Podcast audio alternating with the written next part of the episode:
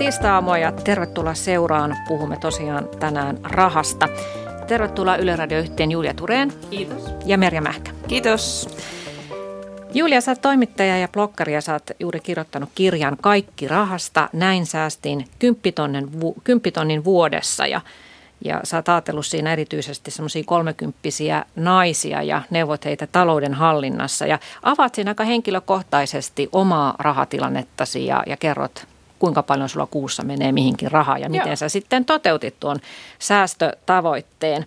Ja, ja Merja Mähkä, sä oot sijoitusblokkari ja yrittäjä ja sinäkin olet kolumneissasi ja blogissasi avoimesti kertonut säästämisestä ja sijoituksistasi ja olet jopa kertonut osakesalkkusi arvon, joka on nyt kivunut jo 300 000 euroon. Miksi te olette alkanut julkisesti puhua rahoista ja rahoistanne ja sijoittamisestanne?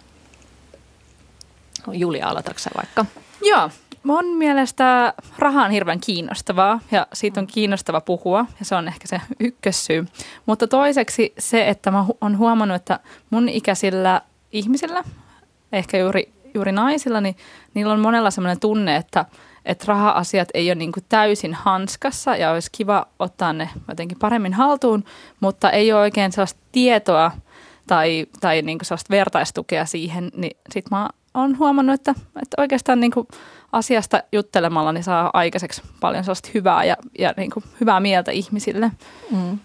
Joo. Mites Merja? No hyvin samantyyppinen ajatus mulla. Mä oon halunnut oikeastaan lähteä murtamaan tätä rahaan liittyvää tabua huomattuani sen, että, että ajatuksilleni on tässä kohtaa kysyntää. Että mä olin aktiivinen sellaisessa ja on edelleen sellaisessa Facebook-ryhmässä kuin Ompeluseuran talouskurut, jossa kommentoin paljon ihmisten kysymyksiä sijoittamiseen liittyen ja sitten kun ihmiset tykkäsivät niistä kommenteista, niin sitten mä ajattelin, että mun pitäisi ehkä, ehkä alkaa tästä puhumaan laajemminkin, kun selkeästi oli sellaista kaipuuta siihen, että joku ihan tavallinen ihminen puhuu näistä asioista sen sijaan, että siinä äänessä on vaan jonkun pankin edustaja tai joku muu sellainen ihminen, joka, ää, joka on muodollisesti pätevä näistä asioista puhumaan. Ja, ja, ja, ja siitä, se, siitä se lähti ja nyt tuntuu siltä, että puhun siitä vähän joka paikassa ja sellaisillekin ihmisille, joita ei välttämättä niin kauheasti kiinnosta, mutta pidän sitä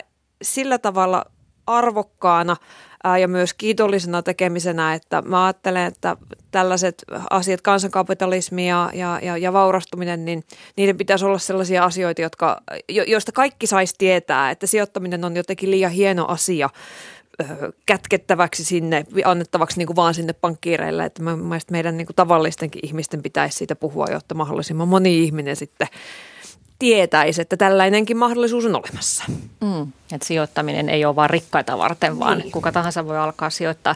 Niin sanoit tuossa Merja Mähkä, että, että rahasta puhuminen on ollut semmoinen tapu meidän kulttuurissa, että ei oikein soveliasta kysellä toisen palkoista tai, tai että paljonko sulla on pankkitilillä saldo. Että minkähän takia se on sitten ollut pitkään tällainen kielletty puheenaihe? Sä Julia tuossa sun kirjassa kirjoitit, että naiset saattaa keskenään jossain baarissa vasta yön pimeimpinä tunteina mm. alkaa avautua omasta rahatilanteestaan ihan kuin se olisi joku suurin, suurin salaisuus. Et mitä siinä itsestään sitten paljastaa, jos alkaa puhua rahasta? No kai siinä, se onhan se hirveän henkilökohtainen asia. Mikä, mikä olisi henkilökohtaisempaa kuin se, että, että, että miten tienaa ja miten, miten rahojansa käyttää. Että on se kyllä mä niin kuin silleen ymmärrän sen, että, että moni ei siitä halua puhua, enkä itsekään ole sitä mieltä, että sitä nyt niin kuin välttämättä tarvitsee niin kuin kirjaan painaa kaikkien. Mutta mä oon sitä mieltä, että, että jokaisella pitäisi olla niin kuin ainakin pari sellaista tyyppiä, kenen kanssa voisi raha-asioista puhua tosi avoimesti, ettei se jäisi ihan sellaiseksi niin kuin pimentoon. Mutta rahaan liittyy hirveästi arvolatauksia ja kaikenlaisia tunteita ja esimerkiksi kateus niin kuin liittyy rahaan tosi vahvasti ja siihen, että jos, jollain enemmän, jos joku saa vaikka enemmän palkkaa kuin itse saa, niin siitä voi olla paha mieli ja mä ymmärrän sen täysin, että sit, sitten niin kuin melkein mieluummin vaietaan, kun puhutaan siitä. Mulla oli muutama vuosi sitten ihan mahtava pomo, joka, joka kannusti mua pyytämään enemmän palkkaa. Ja, ja se sanoi mulle silloin, kun mä sanoin, että ei se nyt ole, että mä vaan haluan tämän, niin kuin, tämän, tämän, tämän askeleen eteenpäin, että ei se nyt ole niin iso asia, että saanko mä tästä nyt niin kuin muutaman sataseen enemmän vai ei. Ja se sanoi mulle silloin, että kuule, että raha on arvon mitta, että vaikka se ää, ei olisikaan semmoinen asia, että, että, että, että sä tässä kohtaa nyt haluaisit nämä, nämä, nämä, nämä sataset siitä niin kuin enemmän, niin se on kuitenkin jonkinlainen arvon mitta. Ja, ja tää, mä luulen, että tämä on se asia, minkä takia siitä on myöskin niin vaikeaa puhua, että kun me kerrotaan, että paljonko mä saan palkkaa, niin me kerrotaan samalla, että millä tavalla mun ympäristö, mun, mun, mun, mun työpaikka arvostaa mua ja se on se, se, se, se, se, on se yksi seikka. Sitten tietysti meillä on tämä vanha vanha, tota, mikä liittyy omaisuuteen ja omaisuudesta puhumiseen, niin meillä on, väitetään, että meillä on olemassa tällainen kateuskulttuuri. Mä en ole sitä ihan niin varma, että ollaanko me niin kateellisia kuin me aina halutaan sanoa, mutta, mutta tota, että se voi olla sitten toinen selittävä tekijä. Ainakin me ajatellaan, että muut on kateellisia. Niin ja sitten pitkäänhän on ollut se perinne meillä, että ei saa näyttää sitä, että on rahaa. Mutta sekin on ilmeisesti vähän murtumassa, luin just lehdestä, että Ferrareita myydään, on myyty Suomessa ennätysmäärä, että, että tosi rikkaat eivät enää epäröi sitten näyttää sitä, että, että rahaa riittää. Että onko jonkinlainen muutos tässä puhekulttuurissa sitten tapahtumassa, että te olette molemmat nyt esimerkkejä siitä, että olette avoimesti alkanut puhua tästä ja on tosiaan muitakin blokkareita ja, ja myös mediassa kerrotaan paljon tavallisista ihmisistä, ikään kuin menestystarinoita, jotka ovat onnistuneet rikastumaan osakkeilla. Et mitä te ajattelette, mitä tämä kertoo nyt tästä, tästä ajasta, että säästämisestä ja sijoittamisesta on tullut tämmöinen injuttu? Mun mielestä se kertoo kahdesta asiasta. Se kertoo ensinnäkin tietysti siitä, että me eletään taloudessa sellaista vaihetta. Nousukausi on on, on, on huipentumassa ja silloin aina käy niin, että ihmiset alkaa puhumaan raha-asioista. Tähän on yksi syy on tietysti sit se, että, että koska niin pörssissäkin on pystytty tekemään hyviä omaisuuksia, niin, niin ihmiset saavat sitä rohkeutta puhua, kun he ajattelee, että mä oon, mä oon kauhean fiksu, kun mä oon onnistunut tällaisen omaisuuden tässä tekemään.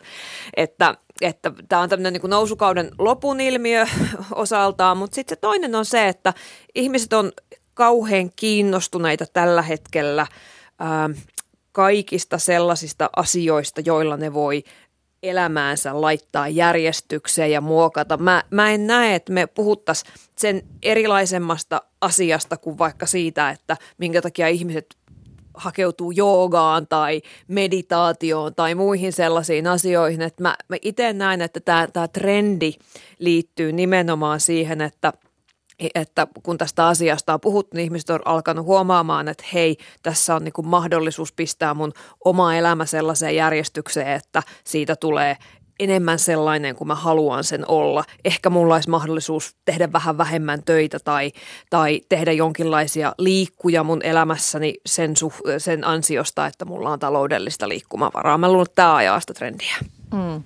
Ja ehkä sitten sellainenkin ajankuva, että ihmiset tarvitsee neuvoja kaikkeen mahdolliseen elämänhallintaan liittyvään, että, että jos on liikaa tavaraa, niin pitää tilata ammattijärjestäjä ja jos on ylipainoa, niin pitää palkata personal traineria ja nyt sitten jos on raha-asioissa ongelmia, niin, niin ostetaan ö, näitä sijoitusoppaita.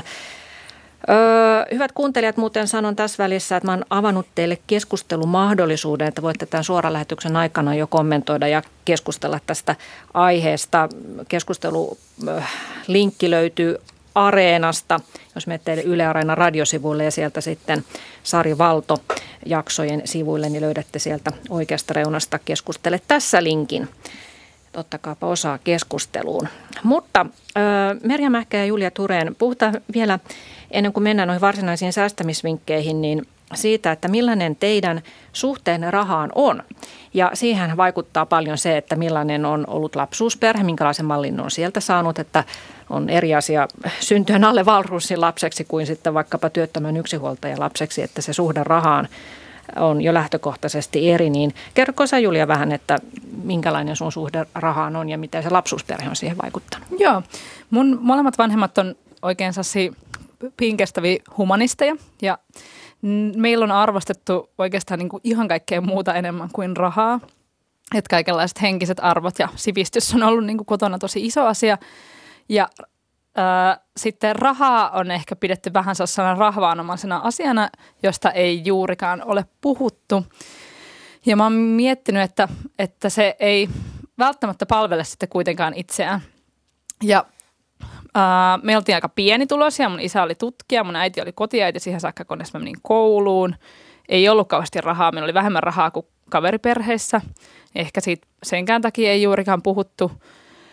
Ää, ei, niin kuin, Sä synnyit sinun lama, niin, no, mä, mä olen niin kuin elänyt mun lapsuuden 90-luvun lamassa, jolloin niin kuin, ei rahaa oikeastaan ollut kenelläkään, joten mun ikätovereilla on kaikilla aika samanlaiset kokemukset tästä aiheesta. Ja sitten mun suhde kasvoi vähän sellaiseksi, että, että musta tuli vähän semmoinen niin kuin hirveän turvallisuushakuinen ihminen, että, että mulla oli mulla on aina ollut jotenkin hirveän tärkeää, että mulla on tilillä jonkun verran rahaa, että se on niin kuin semmoinen turvallisuuden mitta mulle, että, että jos mulla on niin kuin, ettei, ettei tili mene koskaan nollille, niin, niin se niin kuin pitää niin kuin huolta siitä, että, että mä en niin kuin joudu mihinkään huonon tilanteeseen elämässäni tai, tai tota, no, niin, että mä pystyn niin kuin suht vapaasti tekemään päätöksiä ilman, että mun tarvitsee niin kuin hirveästi miettiä niitä raha-asioita. Mm. Joo, että semmoinen säästeliäisyys tuli sulle tutuksi siellä joo, lapsuudesta. Joo. No mites Merja Mähkä sinä sitten, että miten, millaisen rahan käyttöön sä opit sieltä lapsuudesta lähtien? Voin sanoa, että äidiltä opin, opin kulutuskriittisyyttä. Äiti on aina kaikesta sitä mieltä, että tota nyt kannattaisi vielä ostaa, että, että, että, että tota, vanhalla pärjää vielä. Tämä pätee kaikkeen muuhun paitsi, paitsi, paitsi poikaan, eli, eli äidin lapsen lapseen, jolle, jolle, jolle, jolle voi sitten ostaa kaikkea kyllä. Ää, ja, ja sitten tota, isältä opin, opin sen, että, että rahaa voi myös sijoittaa. Mun vanhemmat on siis ihan tavallisia keskituloisia ää, nykyisin eläkeläisiä, että, että, että toimittaja ja poliisi ja, ja ei, ei olla oltu mitenkään erityisen varakkaita, vaan ihan, ihan tavallinen perhe. Mä olin itse, meillä ei mun mielestä puhuttu sinänsä kyllä rahasta kotona millään mitenkään niin kuin erityisesti, että, että se niin kuin säästäväisyys oli jotenkin läsnä, sijoittaminen oli jotenkin läsnä. Mä olin itse kauhean kiinnostunut äh, sijoittamisesta itse asiassa jo lapsena, minkä mä oon nyt vasta jälkikäteen muistanut, että – Mä, muistan, mä, mä, mä luin lehdestä pörssikursseja, seurasin silloin niitä, meille tuli Uusi Suomi ja, ja, ja mä, mä kauheasti olisin halunnut Rettiigin osakkeita, koska se oli kaikkein kallein osake, mitä pörssistä löytyi. Se maksoi yli, yli tuhat markkaa. Mä olin silleen, että vau, mulla on tästä niinku vahva mielikuva, että mä jotenkin niitä luin. Mulla oli varmaan silloin jo osakkeita, joiden kursseja mä, mä, mä seurasin, että, että ja, ja sitten mä säästin. Mulla oli tällaisia, tota, mulla oli tämmöinen viikko rahaprojekti, että mä sain niin kuin vitosen viikossa ja sitten mä säästin niitä rahoja hevosta varten ja, ja, ja jossain vaiheessa mä tajusin, että no eihän tämä ikinä tuukkasaan tämä summa tätä hevosta varten tätä, tätä kautta ja sitten piti mankua lisää, että, että se hevonen olisi järjestynyt, että, että tota, ää, mä olin jotenkin kauhean kiinnostunut näistä asioista jo, jo, jo silloin. Mm.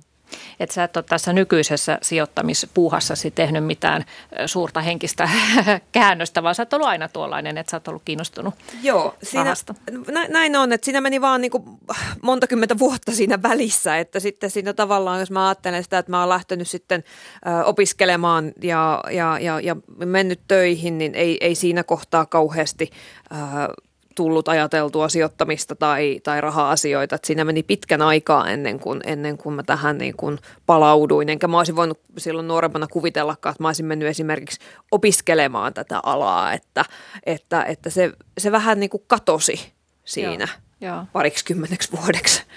No puhutaan sitten tästä säästämisestä. Julia Tureen, sinulla se varsinainen määrätietoinen säästäminen alkoi, kun aloit miehesi kanssa suunnitella asunnon ostamista ja te asetitte tavoitteeksenne, että molemmat säästää vuodessa 10 000 euroa käsirahaa varten ja te onnistuitte. Ja, ja huomautetaan sitten vielä tähän väliin, että sun nettotulot oli tuohon aikaan 2000 euroa ja asuitte kalliissa Helsingissä. Eli ei voi sanoa, että sä olisit rypenyt jotenkin rahassa, mutta siitä huolimatta sä onnistuit tuon säästösumman saamaan kasaan. Niin kerro, että miten sä teit sen?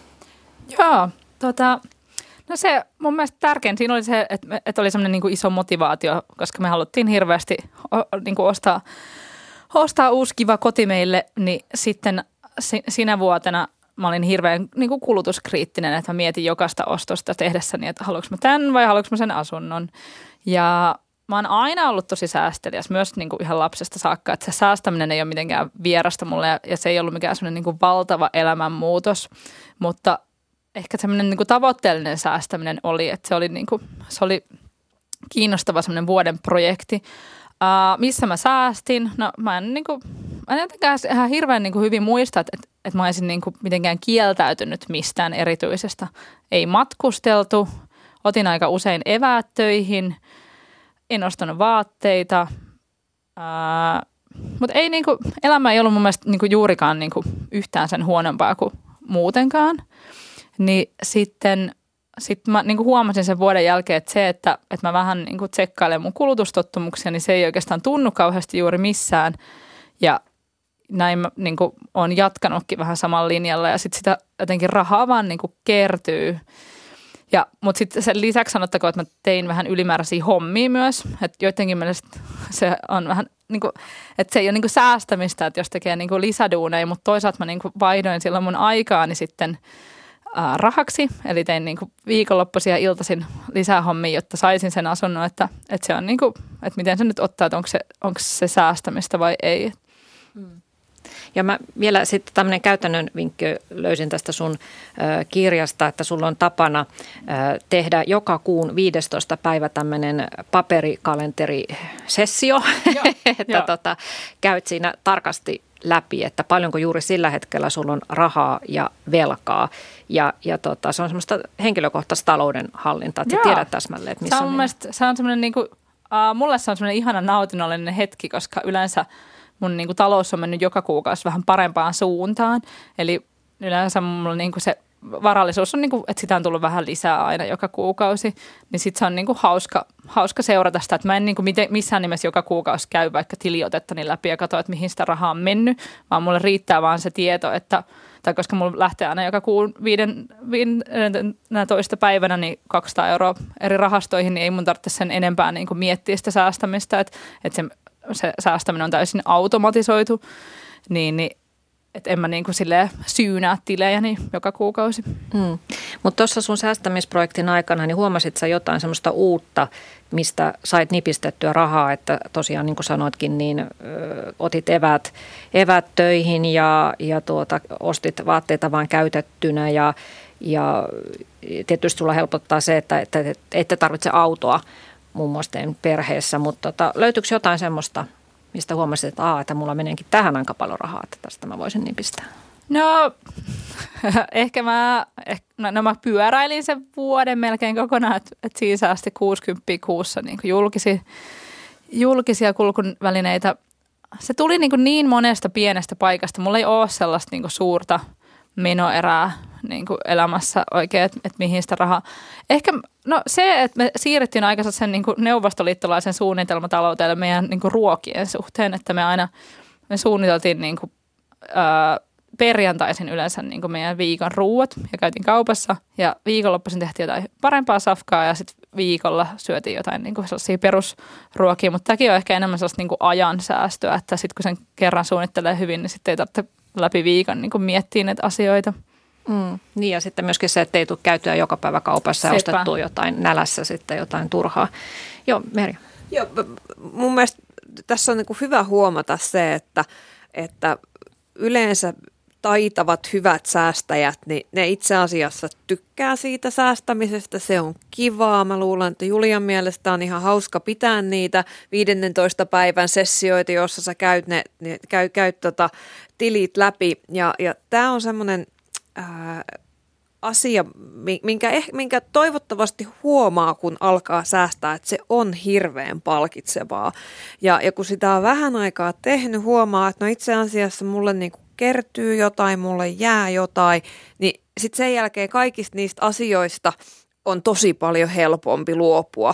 Et mä ymmärrän sen, että jos tota, jos ei yhtään säästä ja, ja on semmoinen olo, että niin nyt tämä tarkoittaa sitä, että mä en voi ostaa sitä lattea ja voi että, että nyt tämä tarkoittaa sitä, että mä en mene lauantaina shoppaamaan ja mä, niin kuin tuntuu, että, että luopuu kauheasti jotain. Ja sitten kun vähän aikaa kokeilun, niin sitä huomaakin, että itse asiassa sitä lauantaina sitä mieltä, että mm, tämä onkin aika kiva juttu, että, että mulla ei mene tänään niinku rahaa mihinkään. Että mä että tämä tulee säästöön, että tavallaan se, että siitä rupeaa tulemaan iloa ihan samalla tavalla kuin kuluttamisesta tulee. Mutta tätä voi olla vaikea uskoa, jos, jos tuntuu siltä, että, että nyt mä koko ajan luovun jostain. Ja tämä on sitten taas toki niinku aika tämmöinen niinku keskiluokkainen näkemys tähän, että, että, että tässä on niinku Uh, niinku tärkeä huomata, että, että, että tota, jos, jos sanotaan, että on vaikka on, on, on tosi pienet tulot ja talous on tosi tiukka, niin silloin ne pienet asiat, joihin, joihin rahaa menee, saattaa olla paljon tärkeämpiä, kun ne on sellaiselle, ää, kun ne on, on, on, on, on keskiluokkaiselle ihmiselle, joka voi lauantaisin syödä joka tapauksessa mukavammin, tostaa vähän lampaankaratta sinne lauantaihin ja sitten taas viikolla on mukavampi säästää, niin, niin täytyy ottaa huomioon se, että mistä, mistä tasosta tavallaan niin kuin lähdetään laskemaan alas sitä kulutusta. Kyllä se on helpompaa, kun on kun lähtee sellaisesta niin kuin keskiluokkaisesta tasosta. Joo, just näin, että, että se on Tällaisia, niin kuin, että se on niin kuin ikään kuin tämän rahan keskustelun ongelma on se, että, että tästä puhutaan yleisesti, mutta niin kuin tämä, että vaikka tämä kirja, minkä mä kirjoitin, tämä on keskiluokkainen. Jotkut pitää keskiluokkainen sanaa kirosanana, että se on, niin kuin, se on jotenkin ikävä tai huono asia, mutta, mutta kuitenkin Suomesta niin kuin suuri osa kuuluu siihen keskiluokkaan. Että mä en niin kuin missään nimessä halua itsekään niin kuin antaa pienituloisille ihmisille niin kuin mitään – näin sinä säästät vinkkejä, koska se on niin kuin rich plainaamista, sellaista niin kuin paremmin tietämistä. Ei, en mä niin kuin voi tietää. Että, että, ja just tämä, että, että se on niin kuin vapaaehtoista se säästäminen. Ja siis sen jälkeen, kun mä olin sen niin kuin vuoden säästänyt sen kymppitonnin, niin kyllä mulla tuli vähän sellainen fiilis, että en mä niin kuin ihan tällaista toista vuotta haluaisi elämääni, koska jos mä niin kuin koko ajan mietin sitä rahaa, niin sit se ei ole enää kivaa. Mm. Mutta sitten, jos se on, niin kuin, jos on sellaista niin kuin, menee niin kuin jotenkin automaatiolla, eikä sitä niin kuin, eikä niin kuin jokaista niin kuin säästettyä bussilippua niin kuin silleen laita silleen kaching johonkin mentaaliseen kassaan, niin, niin sitten se, niin kuin, sit se, on, se on paljon vapaaehtoisempaa ja paljon mukavampaa. Kyllä tämä on siis ehdottomasti etuoikeutettujen ihmisten keskustelua, mitä me nyt käydään, kyllä, että miten, miten säästää, että kun on niin paljon ihmisiä, jotka eivät kerta kaikkiaan pysty säästämään eikä rahat riitä edes siihen, niihin pakollisiin, että se toki myönnetään, mutta myönnetään myös se, että meillä on iso keski, keskiluokka, meillä on itse asiassa enemmän niitä, joilla on varaa säästää kuin niitä, joilla ei ole. Joo, tämä on Hyvä pointti. Aika, aika, aika usein me puhutaan yhteiskunnassa rahassa sillä tavalla, että me puhutaan vaan niistä rikkaista, joilla on liikaa ja sitten me puhutaan köyhistä, joilla ei ole mitään ja sitten ihan kuin siinä ei välissä olisi ketään. Ja kun me, jos me palataan takaisin siihen, me alussa puhuttiin siitä, että, että, että raha on ollut jonkinlainen tabu ja, ja siitä on ollut vaikea puhua, niin itse asiassa se on ollut ehkä juurikin tämä, nämä keskiluokan rahat, joista on ollut vaikea puhua ja se on mun mm-hmm. mielestä hyvä, että, että nyt, nyt tulee niin kuin tämä puoli keskusteluun mukaan. Niin ja sä oot Merja myös siitä joskus kirjoittanut, että se mitä keskiluokalle yleensä rahasta puhutaan, niin se on pikemminkin viesti, että kuluttakaa, kuluttakaa ja kuluttakaa, ei niinkään, että sijoittakaa ja Joo. säästäkää. Joo. No tota, vielä näistä säästövinkkeistä, niin onko sulla Merja nyt antaa jotain kikka kolmosta sitten vielä näiden lisäksi, mitä Julia tässä jo luettelikin tämmöisiä, että pienistä puroista Joo. se säästö syntyy. Että tästä kuluttamisesta kun puhuttiin, niin kulutatko sä itse mihinkään rahaa? Käyt, ostatko kaiken käytettynä? Joo, mä, mä, mä ostan lähinnä niin kuin omat vaatteeni ostan käytettynä. Tässä on niin kuin, naisten käytettyjä vaatteita myydään erinomaisiin hintoihin, että, että tota, ja mä satun olemaan aika niin kuin standardikokoa, että se on myös tosi helppoa, että, että tota, tarjolla on uusia, uusia lappujen kanssa myytäviä laadukkaita materiaaleja älyttömän huokeisiin hintoihin, mikä, mikä sitten kuvaa myöskin sitä, että kyllä siellä jossain kohtaa olisi voinut joku muu säästää, kun ne, niin. ne vaatteet on sinne kirppikselle lappuineen päätyneet. Ähm, mä oon, mulla on itselläni ollut sellainen ö, säästöprojekti maailman ympäri matkaa varten, joka noudatti hyvin samanlaista kaavaa kuin mitä, mitä ö, Julia on noudattanut. Eli mä olin nuori aikuinen silloin, niin ensimmäisenä loppuivat baarit, ulkona syöminen ja, ja, ja, ja vaatteiden ostaminen ja, ja, ja siitä alkoi siinä vaiheessa jo kertyä aika paljon – Mä myös silloin tota, ää, niin kuin kävelin, kävelin, kävelin työmatkat ja nykyisin, nykyisin edelleen mä, mä pyöräilen kaikki mahdolliset matkat ja, meillä ei ole autoa. Et nämä, on, nämä on hyvin tällaisia saman, samantyyppisiä asioita, mistä säästetään. Ö, lapsiperheessä säästäminen on, on, on vaikeampaa, koska meitä on ö, kaksi aikuista ja mä en voi sille mitään, että toisen mielestä on, on kiva juoda latteja ja ottaa siihen viineri kaveriksi, kun mä itse juon sitä suodatin kahvia, niin, niin sitten tällaisia äh, tilanteita niin kun eletään reippaasti läpi, että mä joudun niin kuin miettimään sitä, että mä en koko ajan niin kuin, niin kuin olisi silleen, että niin. Me oltaisiin voitu niin kuin toikin raha säästää, niin. että, että tota, et, lapsi näkee nyt sitten niin kuin kahta mallia, että näkee tämän viinerimallia ja sitten se näkee tämän niin kuin suoratin kahvimallin.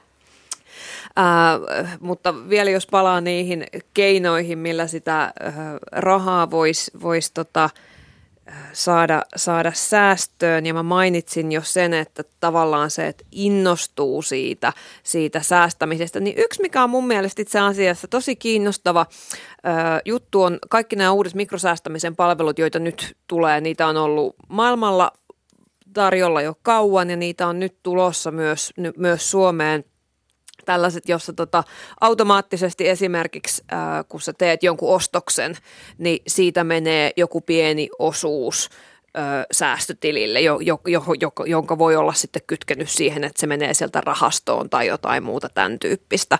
Ähm, ja ja, tai, tai on tällaisia, että kaupa, kaupan bonukset voi mennä rahastoon ja muuta sellaista. Nämä on mun mielestä tosi kiinnostavia, hyviä malleja levittämään sijoittamista ää, erilaisiin paikkoihin, että, että, että joskus se voi olla vaikeaa keskittyä siihen, että, että mä saisin nyt jonkun tietyn summan kasaan, jotta mä voisin sen sijoittaa, niin tällaiset automatisoivat palvelut tekee siitä hirveän paljon yksinkertaisempaa. Mm, ja ehkä avaa silmiä sille, että avaa tämähän silmiä, onkin joo. järkevää toimintaa. Kyllä, ja sitten siinä on ihan, ihan et eri, eri, hyvin erityyppisille ihmisille. Mulle, mulle yksi tota, e, ihminen, jota haastattelin, mainitsi sen, että saattaa olla esimerkiksi se, että, että, että jos, jos on vaikka niin joku tarkkaavaisuushäiriö tai sanotaan niin kuin, äh, itse aiheutettukin tarkkaavaisuuden häiriö, jossa, tota, jos, jos, jossa se raha vaan ehkä sitten helpommin katoaa käsistä, ei, ei, ei mieti sitä, että niin kuin kuukauden päähän tai näin, niin,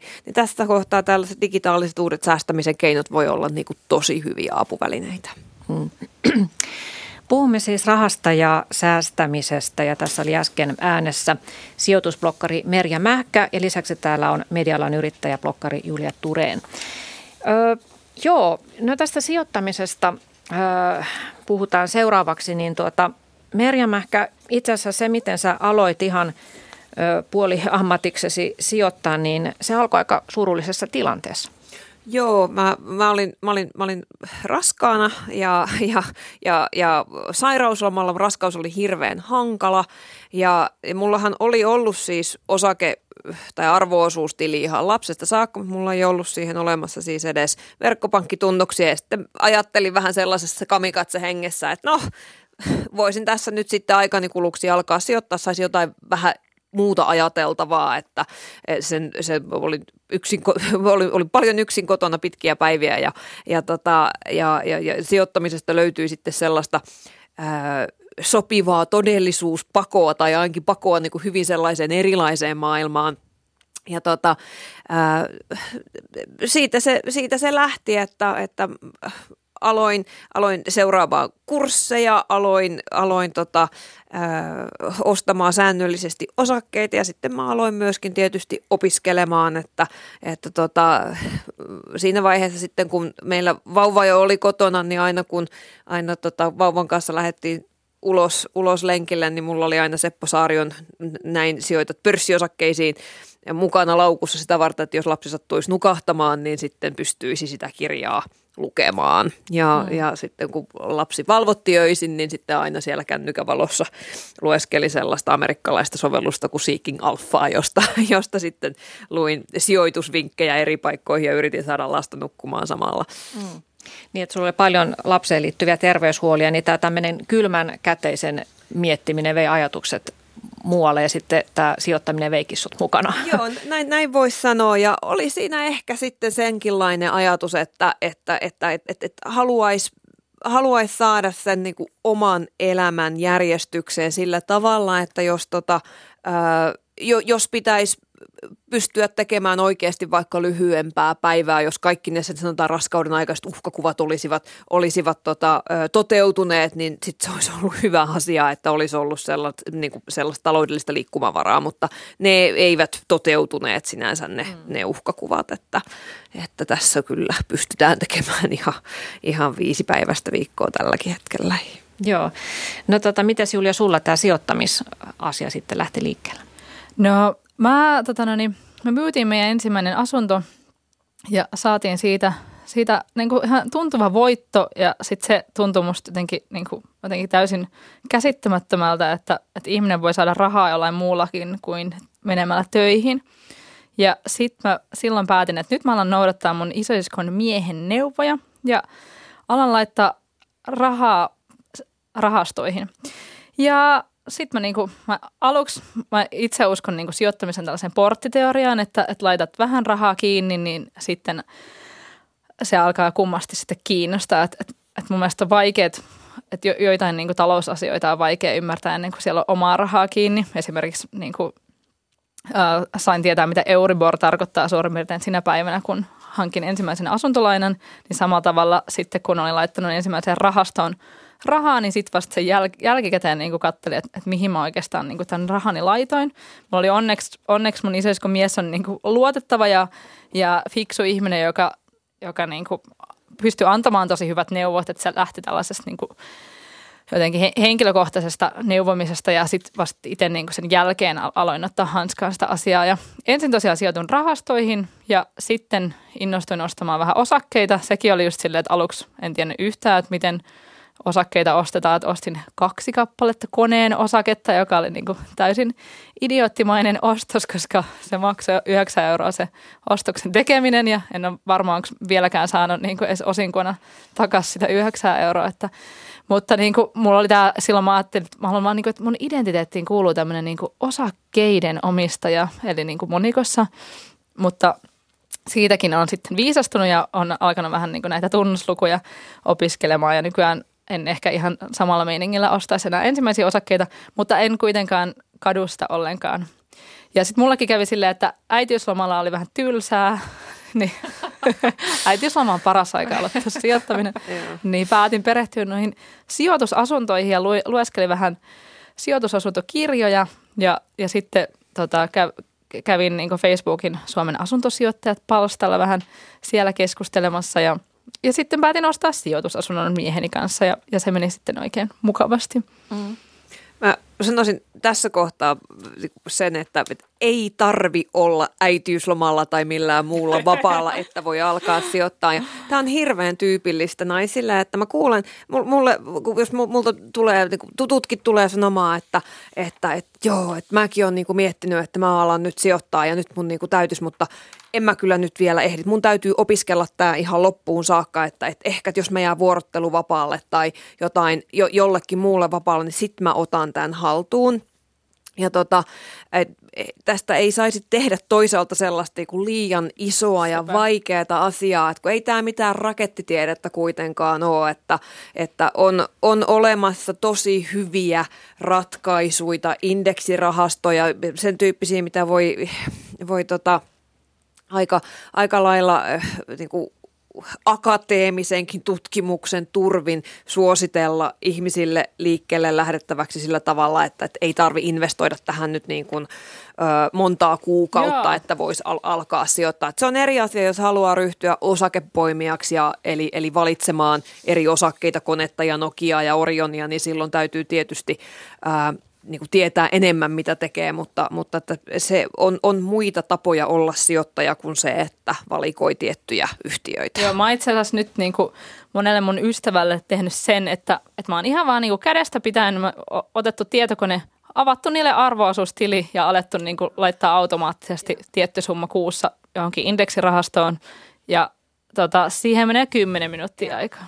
Tämä on mm. ihmeellistä, että miten, että miten se tuntuu fiksuilla ihmisillä tökkäävän siihen, että pitäisi saada se tili auki, kun se on oikeasti tosi yksinkertainen toimenpide, mutta, mutta jotenkin se tuntuu sellaiselta, että siinä on sellainen, että ihmiset puhuu, että joo, mun pitäisi alkaa sijoittaa, mä alan sijoittaa, ja sitten kuitenkin on semmoinen tietty, se viimeinen askel jää jotenkin mm. ottamatta. Kertokaa, miten se siis tapahtuu? Sä menet, Pit, ää, niin kuin valitset, valitset niin kuin palveluntarjoajan, se voi olla sun oma pankki tai sitten se voi olla erillinen ää, arvoosuustilin tarjoaja. Perustat verkkopankkitunnuksilla sinne tilin. Siihen menee aidosti alle 10 minuuttia. Mä mm. niin kuin laskin tämän viimeksi, kun mun yhtä kaveria, ää, en ole siis tietenkään mikään niin kuin sijoitusneuvoja, mutta niin kuin on, on tällaista tehnyt. Ja sitten sen jälkeen sieltä niin kuin – jos ihminen osaa tilata Zalandosta kengät, niin se osaa kyllä ostaa niin kuin netistä myös rahastoa. Että, mm. että se on niin kuin, nykyään se sijoittaminen on tehty niin superhelpoksi niin kuin netin kautta, että, mm. että ei, niin kuin, se ei ole kyllä vaikeaa. Sitten kun se arvoisuustili on auki, niin sitten sä siirrät omalta tililtä sinne rahaa ja, ja sitten voi, voi ostaa sieltä vaikka niin kuin jotain indeksirahastoa, joka yleensä on aika semmoinen niin varma valinta. Yksi asia, mikä, mikä varmastikin – vaikeuttaa sitä aloittamista on se, että sijoituskeskustelulle on tosi tyypillistä, että se tehdään vähän vaikeaksi, että, että jos, jos Julia tuossa sanoo, että se voi avata vaikka omaan pankkiin, niin sieltä heti joku tulee sanomaan, että ei kannata, pitää mennä johonkin, missä on halvempaa ja parempia niin, ja muuta jo. sellaista, että se on aika, se on helposti sellaista hyvin niin kuin aggressiivista mm-hmm. se, se, se keskustelu ja, ja, ja sellaista, että, että siinä ihmiselle tulee sellainen olo, että – uskallaks mä nyt niin kuin kuitenkaan, että voiko tässä käydä jotain ihmeellistä. Mm, mm. No, mutta se pitää varmaan kannattaa tarkistaa, että sillä rahastolla, että minkälaiset kulut sillä on, että, että on olemassa kuluttomia rahastoja, mutta myös sit sellaisia, missä on runsaastikin erilaisia merkintähallinnointi- ja lunastuspalkkioita. Öö, joo, mutta tota, niin, eli siis kannattaa tehdä asia helpoksi ainakin vaikka aloittaa sitten sillä arvo, arvoisuustilin avaamisella. Sä oot Merja kutsunut itseäsi emotionaaliseksi kapitalistiksi.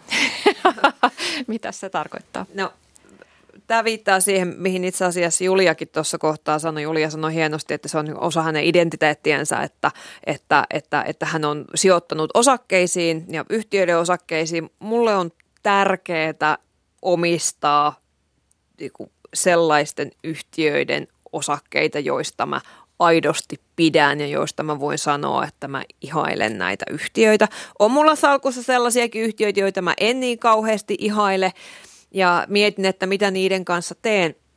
Mutta tällainen ajatus siitä, että, että mä oon niinku omistajana omalla rahalla mukana jossain on, on, on, on, on mulle tärkeää. Mä tykkään siitä, musta on ihana seurata, että miten yhtiöt, joita mä omistan, pärjää. Ää, mä saatan olla sydän syrjälläni siitä, että siellä tapahtuu asioita, joista mä en ole ylpeä. Ja, ja musta tämä on hieno osa sitä sijoittamista, että, että siinä, siinä saa sellaisen... Ää, ää, pääsee, pääsee niin kuin omistajaksi ja, ja, ja saa sitten ne niin kuin yhtiön ilot ja surut. Niin. Niin no, tämä juuri, että tota, sulla, sä oot kertonut, että sulla on Sampo, Elisaa, Konetta, Appleä, mutta sitten myös äh, Hennetsens Mauritsia. Joo ja Starbucksia. Joo. Starbucksillahan on nämä kuuluisat veronkierto-epäilyt ja sitten taas Hennetsens Mauritsia, se on nyt osa sellaista valtavaa pikamuoti teollisuutta ja vaatejätteistä on puhuttu paljon ja, ja tuota, puuvillan yliviljelystä ja vesivarojen köyhdyttämisestä ja muuta, muusta tällaisesta, niin, niin kun, eikö sinua häiritse sitten tällaiset tietyt epäeettiset asiat näissä? Se on tota, hyvä, kun otit Hennes Mauritsin esiin. Hennes Mauritsin kanssa mä oon tehnyt mun, mun salkun suurimmat tappiot. Mä oon, voi, voi sanoa, että tota, maksanut siitä niin kuin todella kovaa hintaa siitä, siitä, tota, siitä sijoituspäätöksestä. Mä oon, silloin kun mä oon aikoinaan ne ostanut, niin mä oon käynyt itse asiassa Hennes Mauritsin – tota, vastuullisuusraportit läpi. Mä oon pitänyt niitä hyvänä. Mä pidän sitä huomattavasti vastuullisempana yhtiönä kuin kun sanotaan Inditexiä, joka omistaa Zaran tai, tai Primarkia, joka tekee vielä halvempia vaatteita ja mä katson, että Hennese Maurits yrittää mennä pikkasen parempaan suuntaan. Mutta jos mä nyt tekisin sitä ostopäätöstä, niin mä kiinnittäisin kyllä huomioon siihen, että loppupeleissä se se malli, jolla, joka perustuu siihen, että muotia nopeasti kulutetaan, on, on, on kestämätön. Ja mä oon tehnyt ehkä virhearvion siinä, että miten mä oon arvioinut sen ne, ne laadukkaammat brändit siellä Henkka Maukan sisällä versus sit se, että mikä, mikä niin sen Emo Hennese Mauritsin – liikevaihdon osuus on koko, koko konsernin liikevaihdosta. Mutta tota, voi sanoa, että vastuulliset sijoitukset on, tai voi sanoa, että vastuuttomat sijoitukset ovat myös niin kuin tuottaneet huonosti. Asiat on tosi asiat ei ole niin mustavalkoisia kuin, kuin, kuin me helposti ajateltaisiin. Me voidaan puhua sitten niin kuin Starbucksin veronkiertoepäilyistä. Samaan aikaan Starbucks on merkittävä ää, työllistäjä sellaisissa yhteisöissä, joissa ei, joissa ei, tai tarjoaa paljon työtä sellaisille ihmisille, joilla ei olisi mahdollisuutta työllistyä muualle, huolehtii eläkkeistä, järjest, mahdollistaa sen, että – että tota, ää, ihmiset pystyy myöskin niin kuin kouluttautumaan. Eli eh, nämä, on, nämä ei ole niin yksinkertaisia nämä asiat ja, ja kaikki tällaisen niin kuin, ää, niin kuin vastuullisuuteen liittyvät kysymykset on helposti monimutkaisia. Mä toivoisin, että me ei niin kuin halvaannuttaisi niiden edessä ajattelemaan vaan, että toi on, toi on paha ja toi on hyvä. No mitäs tuota Meremähkä ja Julia Turen sanotte sitten tästä ö, sijoitustoimintaan liittyvästä moraalisesta ongelmasta, että että, ähm, että ajatus siitä, että sijoittaja nostaa rahallisen hyödyn siitä, että muut tekevät töitä. Että vaikka sijoittaa johonkin isoon teollisuusfirman osakkeisiin, niin ne tuottaa hyvin, koska siellä on paljon ahkeria muurahaisia, jotka tekevät pitkää päivää maksaakseen asuntolainansa pois ja jotenkin selvitäkseen perheensä kanssa. Tai jostain sijoitusasunnon, niin kuin sulla Julia on niitä kolme, josta saa tuottoa sen takia, että siellä asuu ihminen, jolla kenties ei ole varaa ostaa itse omistusasuntoa ja joka joutuu käymään niskalimassa töissä maksaakseen sen vuokransa ja, sijoittaa sitten vaan hieroskelee käsiä yhteen ja nostaa voittoa. Että tämähän on usein tämä kritiikki, mikä tuodaan tässä esille, että entäs tämä toinen puoli. Mä en pidä, pidä tätä kritiikkiä vähän hassuna tai hassuna, että sijoittaja ottaa riskin. Se voisi olla tekemättä sillä rahallaan jotain muuta kuin se, että se rahoittaa sillä liiketoimintaa, joka sitten taas synnyttää työtä ja sitä kautta hyvinvointia kaikille. Että mä lähtisin ennemminkin purkamaan sitä sitä kautta, me, me, että meidän olisi niin kuin hyvä saada ne, ne, ne, ne, ne, ne miljardit, joita suomalaisilla pankkitileillä tällä hetkellä makaa, niin, niin, niin tuottamaan tai, tai sanotaan sijoitetuksi erilaiseen liiketoimintaan, jotta meillä voisi sitten kasvaa tänne myöskin lisää, lisää työtä ja hyvinvointia. Joo, mm. niin kuin esimerkiksi Niin kuin, tämä saattaa kuulostaa naivilta ajatukselta, mutta olisihan se parempi, että ne muurahaisetkin kävis sitten ostamassa siellä sitä, niin kuin sen yrityksen osaketta, että, että me, niin kuin, no Sari Lounasmeri aina puhuu pörssisäätiön puheenjohtaja siitä, että, että kaikkien kannattaisi ryhtyä omistajiksi, niin sitten ei tarvitsisi niin kuin jakaa ihmisiin niin, niin kuin, työntekijät ja johtajat, vaan muotaisi kaikki niin kuin omistaa niitä firmoja. Et, ja samalla tavalla niin kuin vaikka mitä tulee vaikka vuokraamiseen, niin itse olen asunut 11 eri vuokra kämpässä tässä ennen kuin ostin oman asuntoni, niin mä tarttin niitä vuokrakämppiä. Mä en, ollut, mä en halunnut silloin vielä asua omassa asunnossa. Meilläkin on siis pelkästään opiskelijoita vuokralaisena. Mä en usko, että ne välttämättä edes niin kuin nyt just haluaisi ostaa asuntoja. Uh, totta kai niin kuin voidaan puhua kaikenlaisista ongelmista siitä, että, että, että vuokrat nousee tai, tai niin kuin, että jos yritys pitää palkat niin pienenä, että, että työntekijällä ei ole mitenkään varaa saada rahaa säästöjä ja tällaisia niin kuin ongelmia on, mutta, mutta ei ne ole ihan niin kuin, se, ne ei ole niin yksinkertaisia, mitä, niin kuin, mitä ehkä tällainen kritiikki antaa ymmärtää. Mm. Niin ja totta kai siis monella on ihan valinta asua vuokralla. Totta kai. Kiitos muuten kuuntelijoille kommenteista. Tässä muutaman voin lukea. Köyhät ja rikkaat nimimerkki kirjoittaa, että näissä rahakeskusteluissa häiritsee se, että välillä tuntuu unohtuvan, että kaikki eivät voi vaurastua. Vauraus on lopulta nollasumma peli. Jotta joku voi olla rikas, täytyy olla köyhiä. Siksi tämä on myös moraalinen kysymys. Minkälaista yhteiskuntaa haluamme rakentaa, minkälaisia tulo- ja varallisuuseroja luoda? Ja sehän on totta, että raha on yksi isoimmista eriarvoistavista asioista. Mitä mieltä te olette? Onko, onko tämä vauraus nollasummapeliä? Ei, ei, se, ei se ole se. Tota, niin kauan kuin meillä on kasvua, toki sitten voidaan keskustella kasvurajoista, mutta niin kauan kuin meillä on kasvua, niin kysymys ei ole nollasummapelistä. Mm. Niin, mä oon samaa mieltä. Niin kuin tällä hetkellä niin kuin koko yhteiskunta perustuu tosi vahvasti sille kasvulle, niin ää, pitäisi tapahtua aika isoja asioita, että niin kuin toi korkea korolle efekti niin kuin vaikka lähtisi menemään toiseen suuntaan, että että mä en, en myöskään usko tähän nollasummapeliajatukseen. Mm. No Marketta jatkaa vielä sitten vähän tätä moraalista pohdintaa, että ihmettelen sitä, miksei näissä sijoitusohjelmissa ollenkaan pohdita sitä, että juuri sijoittajien edulla Edulla puolustetaan työntekijöiden irtisanomisia ja kaikkea muuta NS-tehostamista. Kuka lopulta kärsii, kun osinkoja kasvatetaan? Eikö olisi todella tärkeää puhua myös eettisestä sijoittamisesta?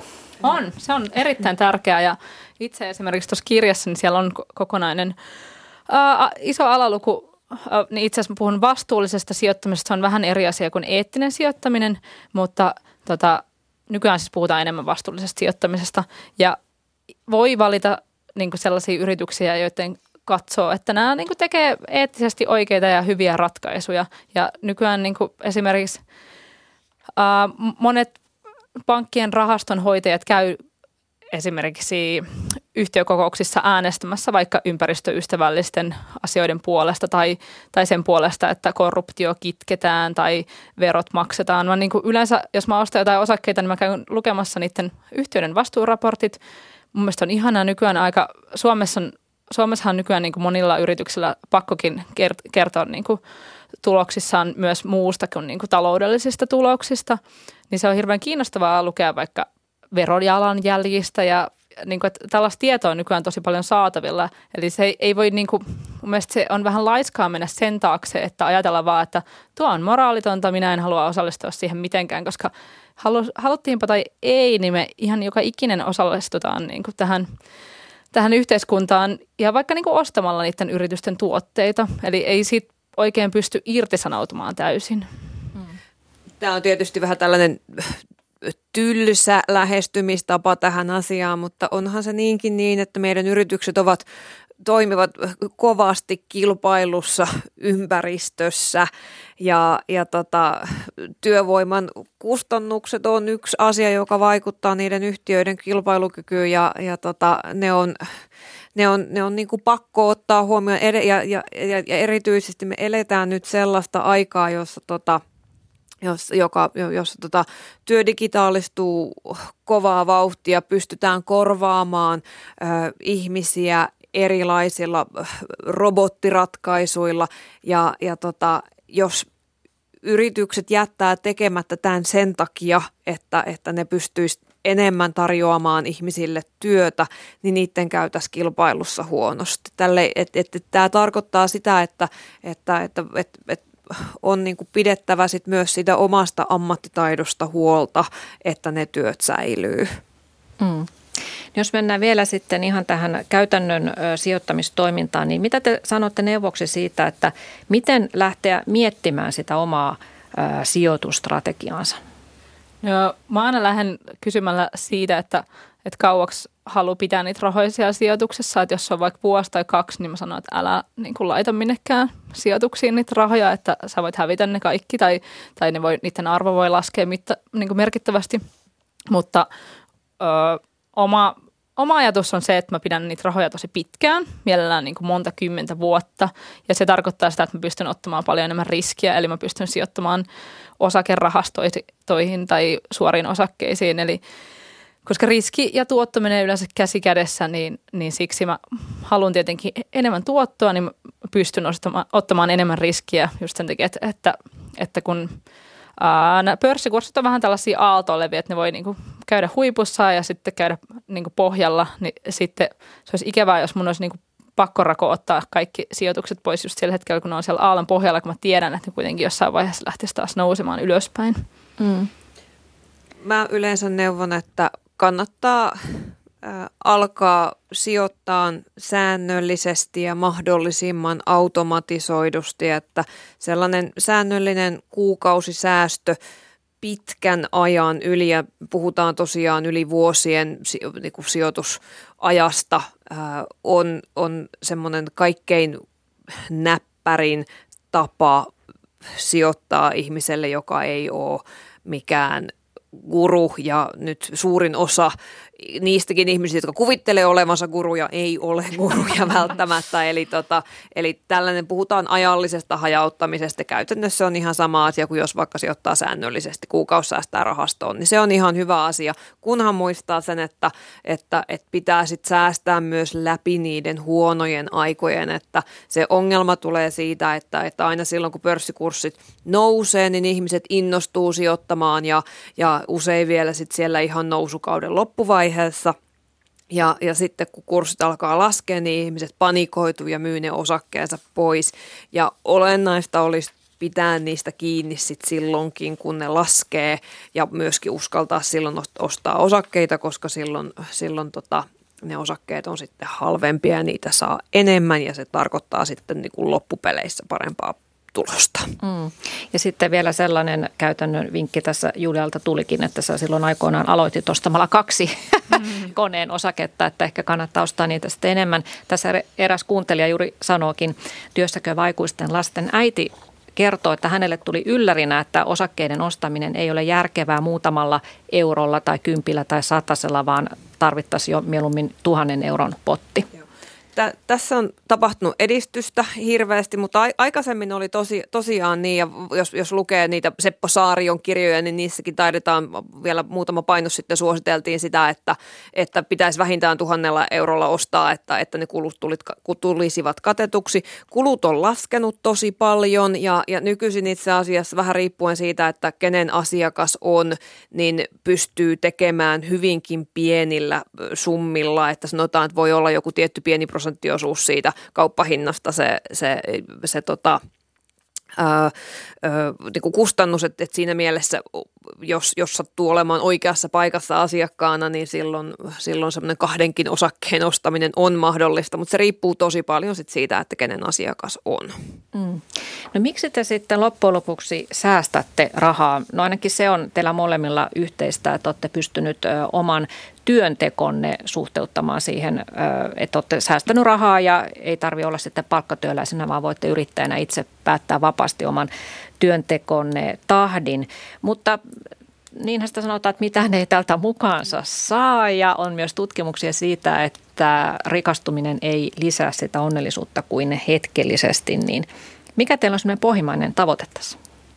No, mulla tärkeintä olisi se, on se, että mä haluan pystyä vaikuttamaan omaan elämääni sillä tavalla, että se on niin sen näköistä kuin mä haluan mun elämän olevan.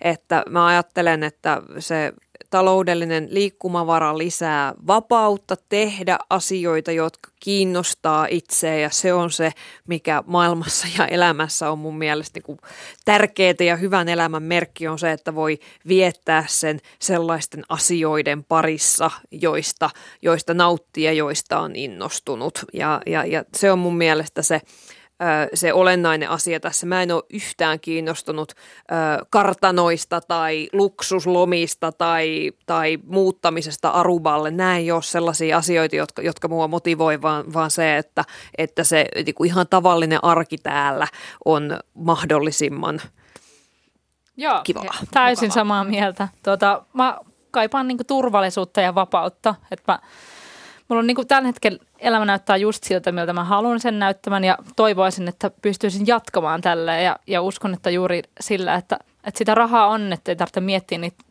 niitä päätöksiä niin kuin vaan sen rahan kautta, niin se mahdollistaa tällaisen niin kuin vapaan ja, ja sellaisen niin kuin turvallisen mielen, että ei tarvitse stressata raha-asioista, että, että kaikesta muusta voi sitten stressata sitäkin enemmän.